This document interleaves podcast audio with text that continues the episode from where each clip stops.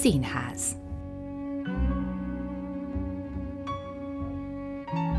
Egy házban, ahol az apa, ha gramofonlemezről olyan muzsikát hall, amelyet különösen szeret, két karjával egy képzeletbeli zenekarnak vezényel, Mikulás napján gyermeke szeme láttára vatta bajuszt ragaszt, vatta szakállat, kölcsönkért juhászbundát kanyarít a vállára, és megjátsza elragadtatott családjának a szent püspököt, méltóságteljes görnyedését egy pillanat alatt bohókás tánclépésre váltva át, s még úgy püspöksüveggel a fején, amelyet szintén maga ragasztott magának kemény papírból, utánozhatatlan ügyességével balettezni kezd, vagy elénekli a Loló bácsi kríkezdetű dalt, papagáj károgással érzékeltetve lányának Loló bácsi madár voltát, s az anya, ha a saját gyerekkoráról emlékezik, minden alkalommal elmondja, hogy nem emlékszik estére, amit nagyobb lánykorától kezdve ne színházban töltött volna a nagyanyja oldalán, aki sohasem akarta kihasználatlanul hagyni a páholyát, még olyan esetekben sem, mikor kandarab ment.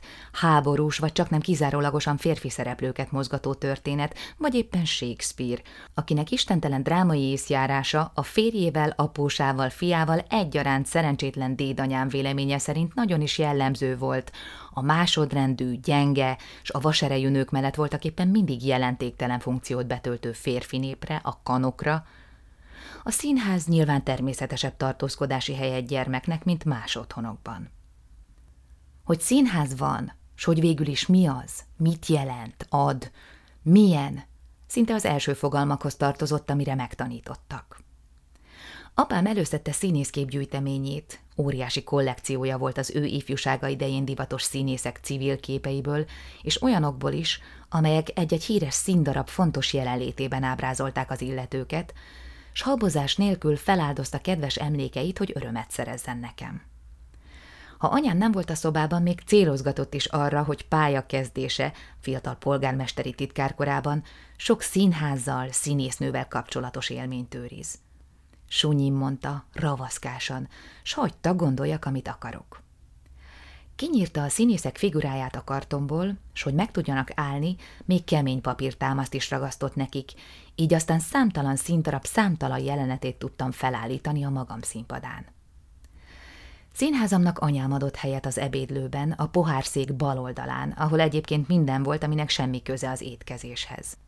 Az ajtós rész mögötti három nagypolc középsőjéről elköltöztette az abroszokat, s én bevonulhattam papírtámlányos, állítható színtársulatommal. Ott álltak, ágáltak az én papírszínészeim, úgy csoportosítottam őket, ahogy éppen akartam. Teljesen más-más színdarabok szereplőit párosítva össze, pokoli derűt keltve a szülőkben, hogy szerepel az én színpadomon egymás mellett Hamlet és Gotyé Margit, guggoltak mögöttem és lesték, mit csinálok. Játék, varázslat, látomás és valóság összefolyt a mi házunkban. A színházban látottak csak folytatták az otthon csodáit, de teljesebben, intenzívebben, tarkában. A speciális színek, a reflektorok játéka, a speciális ízek, óriási hűs zöld kámforcukor és praliné különös hangélményekhez kapcsolódtak. A játék kezdete előtt valami cincogott, jelzett az orkeszterből, s a nézőteret szinte ejtette, emelte valami halgsongás. Nagyon hamar, három éves koromtól fogva rendszeresen vittek magukkal. Apám fönt nézte az előadást az első emeleti városi páholyból. Anyám lent, velem, állandó helyünkön, a harmadik sor két szélső székén. Kettőjük jelenléte hozzátartozott a mindig újra feldúló gyönyörűséghez, visszafogott, földhöz rögzített, megtartott valamiképpen, mert mákonyos volt a színház világos, jól esett tudnom, hogy az extázis mögött ott van a hétköznapi életem is. Apám lefigyel rám a páholyból, anyám meg mellettem ül, lehet rángatni karját, szoknyáját. Elragadtatva engedtem el magam a nézőtéren. Először körbebámultam a páholysorok patkójára, aztán lesiklottam a székről, és üdvözöltem barátaimat, a katona zenekar tagjait, lenyújtva hozzájuk a kezem azzal a részvéttel, ami az olyan szerencsétleneknek jár, akik teljesen feleslegesen réz nem tudom miket szorongatnak, de semmi szerepük sincs, csak ott kell ülniük némán, órákon át, míg a karmester a botját rázza, amiből a zene jön, s egy villanásnyit nem látnak az előadásból. Megjött lelek, mondták a katonák, akiknek első találkozásunk idején épp úgy mutatkoztam be, mint mindenkinek, apámat utánozva, azt híve a bemutatkozás mindig azonos szöveg, mint a szervusz vagy a jó napot. S ha apám azt mondja Szabó Elek, nekem is azt kell mondanom. Így ferdítette gyerekszájam a Szabó Eleket Szabóka lelekké. Rajtam maradt a lelek egész gyerekkoromban. A felhúzódó vasfüggöny, a megmozduló negyedik fal, melynek lassú, ég felé való emelkedése, és tovább aztán már követhetetlen útja pontosan érzékelt jele volt annak, hogy e pillanattól fogva bármi megtörténhetik, és az eltűnt vasfal mögött felbíborló függöny hátán át már készül valami, ami kiszámíthatatlan, de mindig boldogító. Ha karmester is jön a botjában a zenével, akkor dalolni is fognak odafenn meg táncolni. Nők szaladgálnak – ha nem jön a botos, akkor meg beszélgetnek. Mindenképpen csodálatos ez, annál megrendítőbb, minél kevésbé értem. Hogy a művészi élmény létrejöttéhez kell valami csepp homály, bizonytalanság, hogy a műalkotás élvezőjét valamiképpen be kell vonni abba a munkába, amit az alkotó végez, ha másképp nem úgy, hogy törje a fejét azon, mit lát, Nyilvánvalóan alapfelismeréseim közé tartozott, különben nem élvezhettem volna minden nehézség nélkül olyan színdarabokat, amelyekből jog szerint nemhogy a problémát, de voltak éppen egy szót sem érthettem. Nem zavart engem a színházban semmi, amit nem tudtam még követni. Pontosabban nem volt semmi a színházban, amit alapjában véve követni ne tudtam volna. Néztem pár évesen Shakespeare-t, és néztem operettet. Mindegyik produkció nem csak, hogy lekötötte a figyelmemet, de rendkívüli örömet szerzett. Bármi történt odafent a színpadon, ha sikoltoztak, sírtak, kiabáltak, bepanaszolták egymást, hírt hoztak, esetleg meghaltak vagy gyilkoltak, akár minden előzmény nélkül táncra perdültek, daloltak, ordítoztak, ablakon másztak be vagy bevetették magukat a folyóba, szünet nélkül azt éreztem, hogy emiatt, amit most odafent látok, mindent érdemes volna elviselni. Ha tudtam volna ilyesmiről beszélni, mint ahogyan nem tudtam, de éreztem, azt mondtam volna, a játék az egyetlen, ami az életben komoly, ami nem játékszerű, ami erőt ad, ami valódi. Minden alkalommal, ha a gong megszólalt, és a lámpák fényét annyira csökkentették, hogy épp csak ne legyen vak sötét, heves, majdnem fájdalmas szívdobogást éreztem. Ami elfogott, nem szimpla kívánkozás volt, egy kisgyerek érdeklődésének vagy kíváncsiságának valami felé való irányulása, hanem fizikumot és lelket egyaránt megviselő felnőttes vágy. Épp csak, hogy fel nem sikoltottam ilyenkor, mint egy szerelmes. Minden erőm ráment, hogy illetlen módon azonnal és mindenki előtt magamévána tegyem azt, akit szeretek. Reszkedtem az izgalomtól, mihelyt a vasfal eltűnt. A felparázsló függönyön lyukat láttam, azon mindig kilesett egy szem – nem fogtam fel, hogy arcból pislog elő, hogy fej, test tartozik hozzá. Számomra az csak a szem volt. Mindentől különálló, külön színpadi szem. Mint ahogy a nem egészen a padlóig érő függöny alatt olykor cipők suhantak el, csak cipők, amelyekben nem járt senki, amelyekhez meg láb nem tartozott.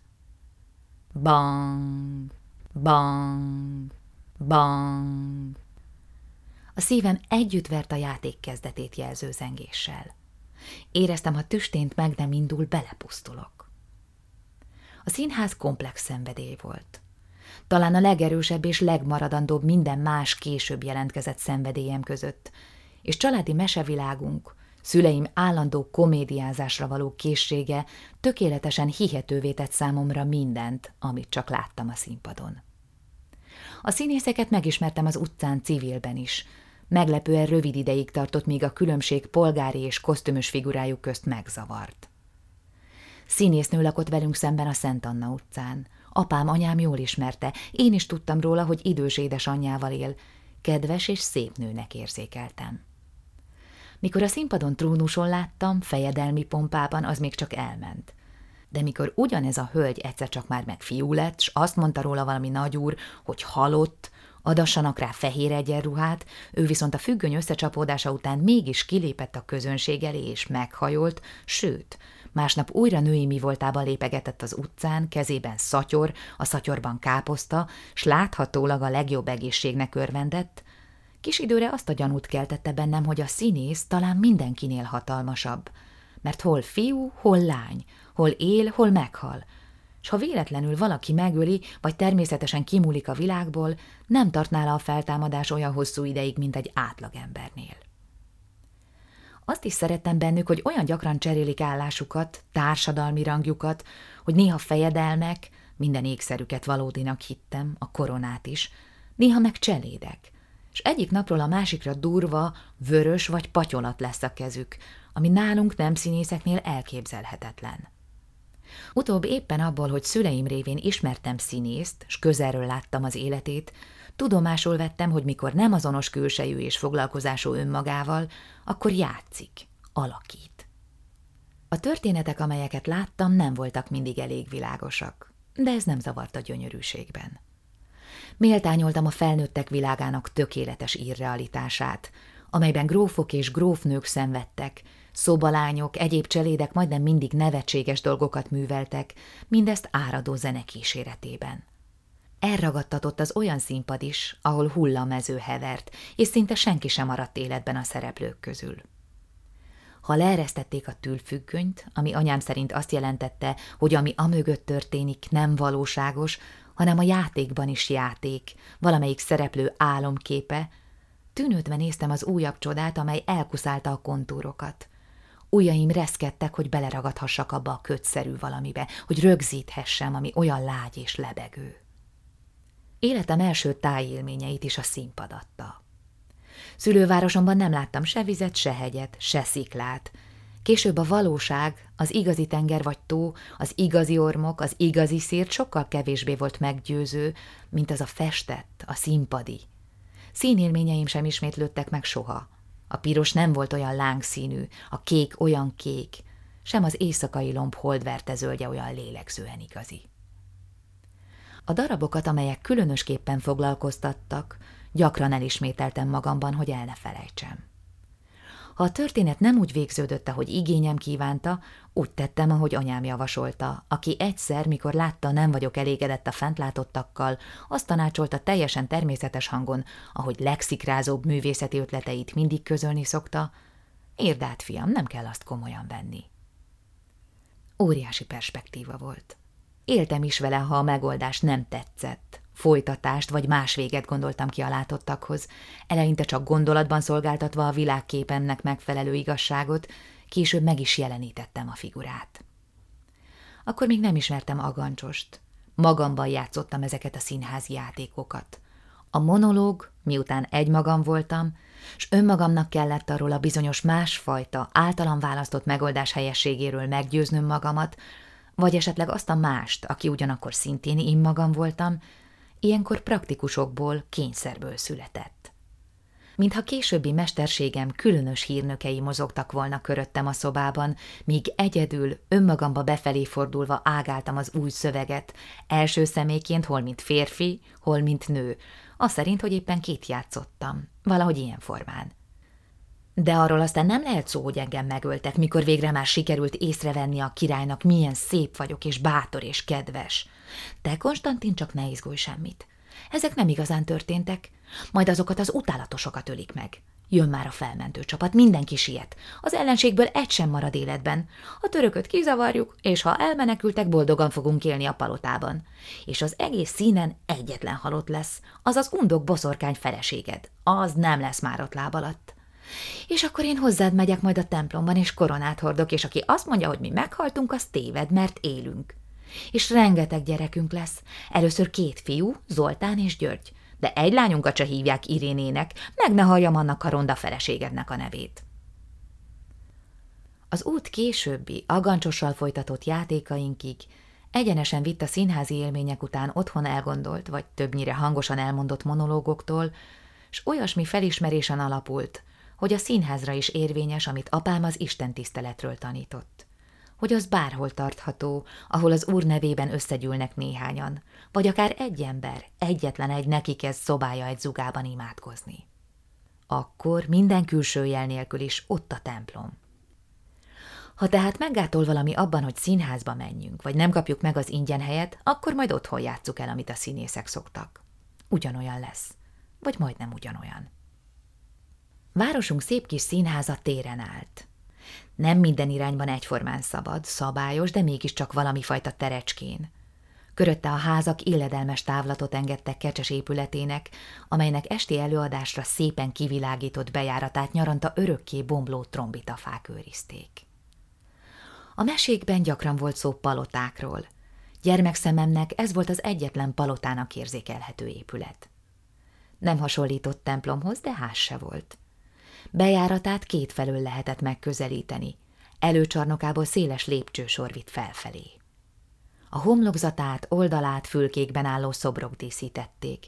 Szeliden tűrték fejükön vállukon a tiszteletlen madarakat és az évszakok viszontagságait.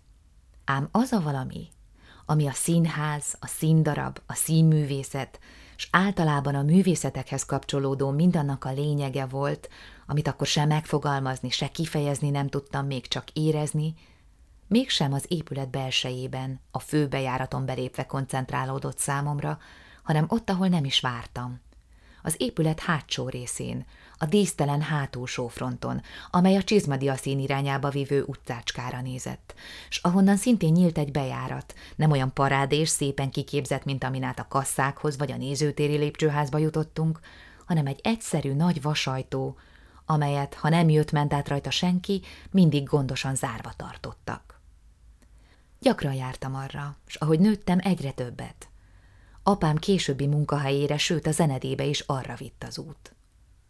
A csizmadiaszint külön szerettem. A bőrszag, amely a hosszú rúdon a mennyezet alatt lógó végtelen csizmasorból áradt, amelyek úgy fityegtek odafenn az utca hosszúságú, istállót és laktanyát egyszerre idéző teremben, mint a kolbászok a füst alatt, mindig megkapott, mintha megéreztem volna a csizmadia színben annak az időnek a tanúját, amikor a céhek még nagy szerepet játszottak a városunkban, s külföldi kereskedők is megpihentették fáradt testüket szikár alföldiegünk alatt, a Kandia, a Burgundia utcán. Ott ért az élmény, a feledhetetlen, mikor egyszer éppen akkor vittek arra, amikor a nagy vasajtót kitárták, s munkások léptek ki rajta, akik egy óriási lécre szegezett valamit hurcoltak ki nagy gonddal, amit aztán a földön fűrészbakhoz hasonlatos állványokon helyeztek el. Minden érdekelt, ami a színházhoz kapcsolódott. Oda rohantam a munkásokhoz. A tárgy, amit kihoztak, óriási volt, többen cipelték. Ahogy a közelébe értem, láttam, szürke anyagból van, leginkább egy feszített hatalmas vászonhoz hasonlított. Apró szögekkel meg valami ragasztóval dolgoztak körötte, valaki aláguggolt, el is tűnt alatta. Utóbb észrevettem, hogy a vászon egyik sarkából egyszer csak megjelent, kibukkant egy ököl. Ott mozgott, lebegett, sagáli képet nyújtva ámuló szememnek. Míg el nem tűnt megint, nem vettem észre, hogy lyukas az a vászon, s azt javítják egyszerre két irányból, lentről jelezve meddig a folytonossági hiány, s fent annak megfelelően szabva a pótlást. Előttem folyt a munka. Láttam, hogy vetik a lyukra a foltot. Vászomból volt az is. A lefelé fordított része, a fonákja szép kék volt, a felső meg, a színe szürke, mint maga a lyukas tárgy. Hagyták, hadlábatlankodjam ott. Akkor se szóltak, mikor felsettenkedtem a nyitott vasajtóig, és benéztem. Nem igen látszott semmi a híg lámpafényben, pontosabban leginkább csak ilyen bakok meg léces vászondarabok. Len érdekesebb volt, ahol a munka folyt. Ami mégis meglepett, az volt, milyen más szaga van a színháznak, ha a hátsó bejáraton átlép be az ember, mintha elől a főbejáraton a folyosókról. A nézőtéren parfümszag leng, a folyéban dohány, itt hátul leginkább olyasmi érződött, mint Szendről bácsi üzletében, akinél a gramofon lemezeket vettük, de aki hegedűt, hegedűhúrt és teniszverőt is árusított, és a húrokhoz valami folyadékot, annak volt ilyen a szaga. Visszatértem hát oda, ahol foltozták azt a vásznat vagy mit.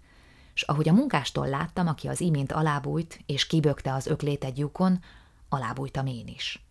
Gondoltam, ha zavarja őket, ha haragusznak miatta, majd szólnak. De nem szólt senki. Azaz, hogy mégis, az egyik, aki ragasztott, azt mondta a másiknak, aki oldalt szögezett valamit a lécen, meg ne üssétek azt a gyereket. És akkor megláttam azt, amiről először nem tudtam megfejteni, mi lehet, mert kezdetben csak valami abszolút kékséget láttam a fejem felett. A dimenziók és a perspektíva miatt hosszasan kellett tűnődnöm mi az, míg végre rájöttem. Tó volt felém fordulva, körötte sziklák, csúcsok. Láttam már én ezt a tavat, de szemköztről. Most a fejem fölött feszült, fordítva, és szemmel látható a lyukas volt. Annak dolgoztak a foltján, felfelemelték, újra pászították. Olykor bevillant a nyári fény a lyukon, vagy egy munkás negyed arca. Ültem a díszlet alatt, mint egy boldogtalan király a baldahin árnyékában. Elfacsarodott a szívem a kétségbeeséstől, mert én ugyan tudtam, hogy a díszlet csak kép, de egész komolyan azért mégse vettem tárgy mi voltát. Míg a színház és a játék varázsa tartott, mégiscsak igazi volt számomra az a víz, és igazi a hegy. Hát nem igazi egyik sem. Belenyúlhatok a vízbe, nem érzem, nem nedves, nem is locsan rám. Pedig ha locsanna, végem volna, megfulladnék. De a tó mozdulatlan, nem is él. Csak ültem, felettem a kimondhatatlanul kék kékséggel, és egyszer csak mégis más lett minden. A felismerés most másik oldalról közeledett hozzám, megfordította a tételemet, s riadalmam egyszerre valami különös megdicsőülésé változott. Ha tudtam volna, hogy fejezzem ki magam, akkor elmondom valakinek, de meg se tudtam mukkanni. Csak éreztem, hogy az a tömény csoda, az igazi csoda, talán az egyes egyedüli csoda, amiben életemben hinni fogok, ami előadásonként a színházban létrejön. Mert lám, valóban csak festék meg vászon ez itt, még ki is lyukadhat, és akkor meg kell javítani, mint egy harisnyát. De amikor a színház törvénye úgy akarja, hullámokat vet, kék, fenséges, hűvös és muzsikál, és sellők laknak a mélyén, mert minden valóságnál hatalmasabb a káprázat. Csak ültem, jövendőbeli mesterségem feleboltozata ott évelt már gondokkal, gondolatokkal teli fejem fölött. A munkások fütyültek, apró kalapácsütésekkel rögzítették a felpöndörült vásznat. Nyár volt. Az az igazi alföldi nyár, kemény, szigorú színeivel. A tavat aztán felemelték felőlem. Ott maradtam az üres bakok közt guggolva, néztem utána. Ment, ment a tó. Hatan vitték. Most már felém volt fordulva a képe, most vízszintes volt. Úgy cipelték, mint egy óriási kék uzsonna tálcát. A tulajdonos biztonságával néztem, ahogy távolodik, és láttam, hogy gyűrűznek hatalmas hullámai, és hallottam az utca zajon át, ahogy zúg, és a csúcsokon ott felette mind hajladoztak az erdők.